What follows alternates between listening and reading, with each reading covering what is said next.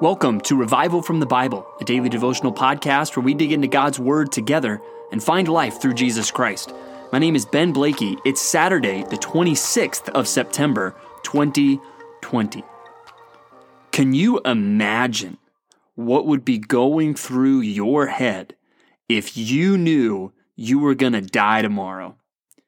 I mean, if you knew that beyond the shadow of a doubt, and even you knew that the way you were going to die was going to be horrifying, and even before that, you would be betrayed and abandoned by the people you loved, what would be going through your head? I mean, it's hard even to maybe even articulate that because I don't think anybody listening to this podcast has ever been in that position where you've known that you were going to die the next day because I Otherwise, you wouldn't be listening to this podcast if that was true. But we see what that was like in the life of our Lord Jesus Christ. We see him the night before he knows he will be crucified. We see that he knows he will be betrayed. He knows he will be denied and he knows that he will be abandoned. So we see all of these things, but what does he think?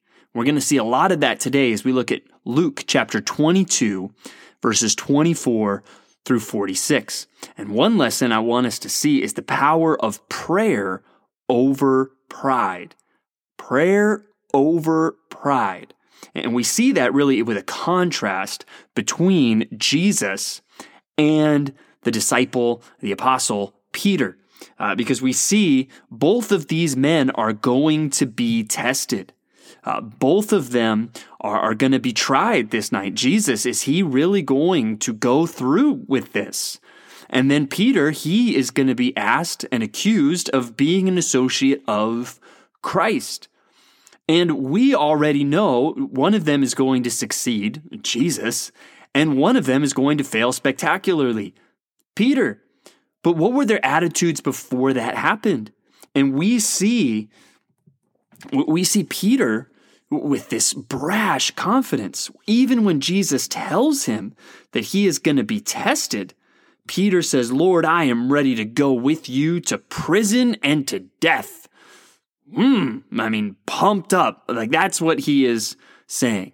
But Jesus, on the other hand, what we see is he's he's praying and he goes to, to the base of the Mount of Olives there. They go to the, what we know as the Garden of Gethsemane, and he's praying earnestly. His sweat became like great drops of blood falling to the ground, and he is pouring out his heart to his Father.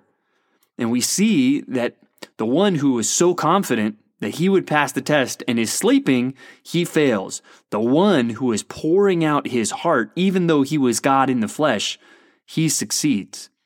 And may that be a lesson to us that we need to not have any pride in our lives, especially even when it comes toward temptation. As it says elsewhere in Scripture, if you think that you stand, take heed lest you fall we need to watch ourselves carefully. And that's even look at the words of Jesus' specific rebuke there at the end of verse 46. And he said to them, Why are you sleeping? Rise and pray that you may not enter into temptation. That's what Jesus there is saying to his disciples. You need to pray specifically so that you won't enter into temptation.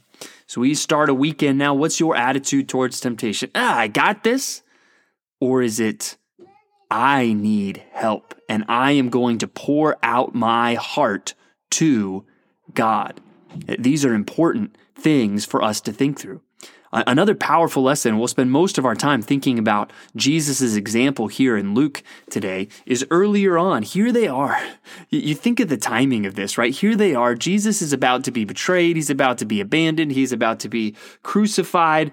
And the disciples are arguing which one of them was the greatest.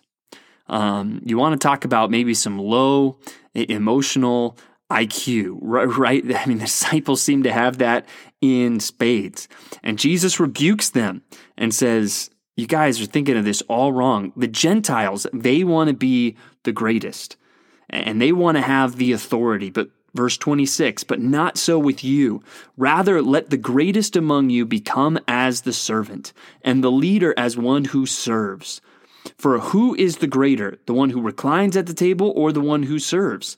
Is it not the one who reclines at table?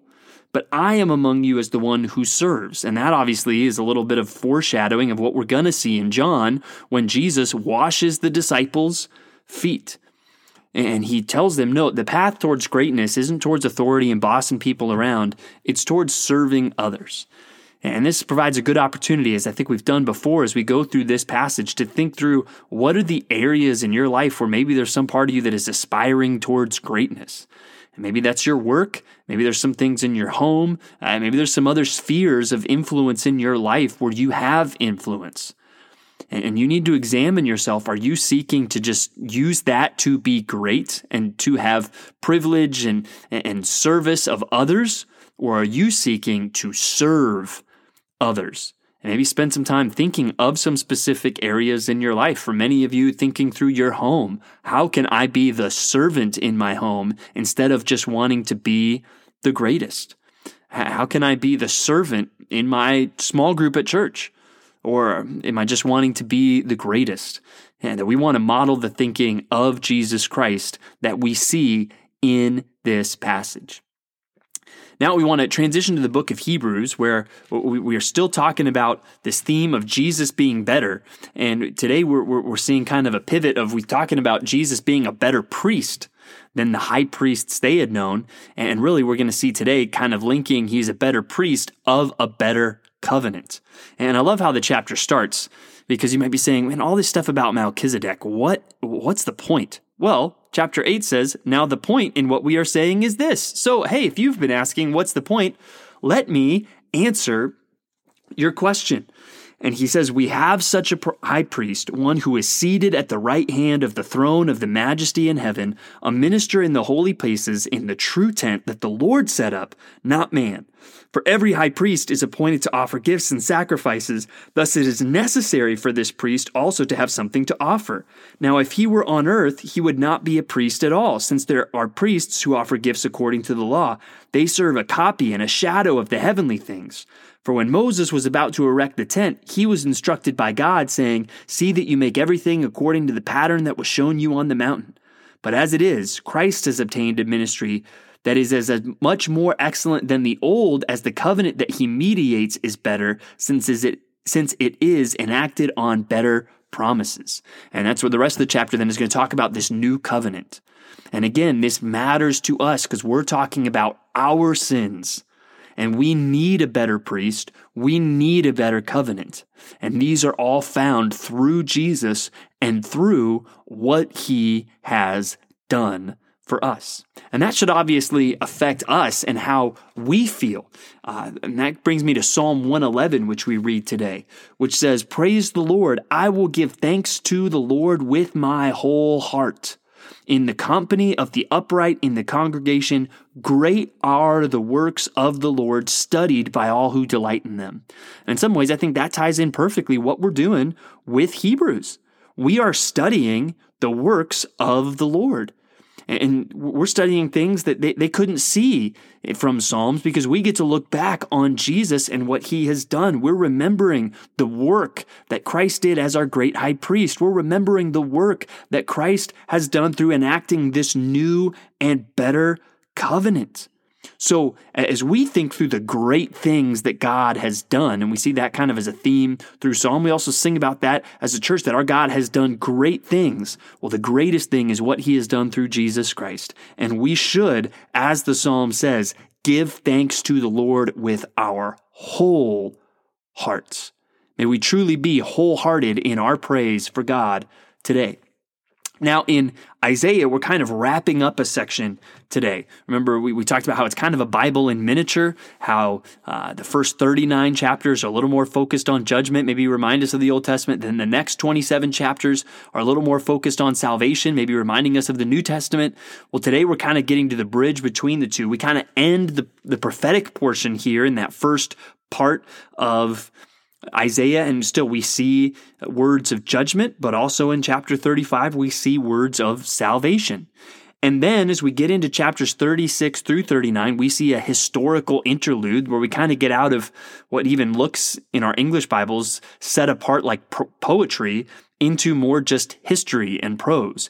And this is a story with Sennacherib and King Hezekiah that we've come across previously in the Old Testament. So it should be very familiar. And what we see today is that intimidating Rabshakeh trying to talk smack um, before the people, threatening the people, trying to intimidate the people. But we will see starting tomorrow really how God intervenes and helps and how Hezekiah especially looks to God. That's what we're going to see starting tomorrow. Hezekiah seeking help. We're going to see him praying, which again is just another reminder. We, we see the Rabshakeh as an example of pride, and ultimately we're going to see Hezekiah as an example of prayer. And that reminds us of what we saw in Luke 22 on the last night of Jesus' life. We see the power of prayer over the sin of pride as we see Jesus praying, being dependent on his Father, as opposed to Peter's example of being self confident and ultimately failing. May we follow the example of our Lord and Savior this weekend. Thanks for digging into God's Word with me today on Revival from the Bible. For more resources, check out revivalfromthebible.com. To learn more about Compass Bible Church Treasure Valley, go to compassbible.tv. The grace of our Lord Jesus Christ be with you.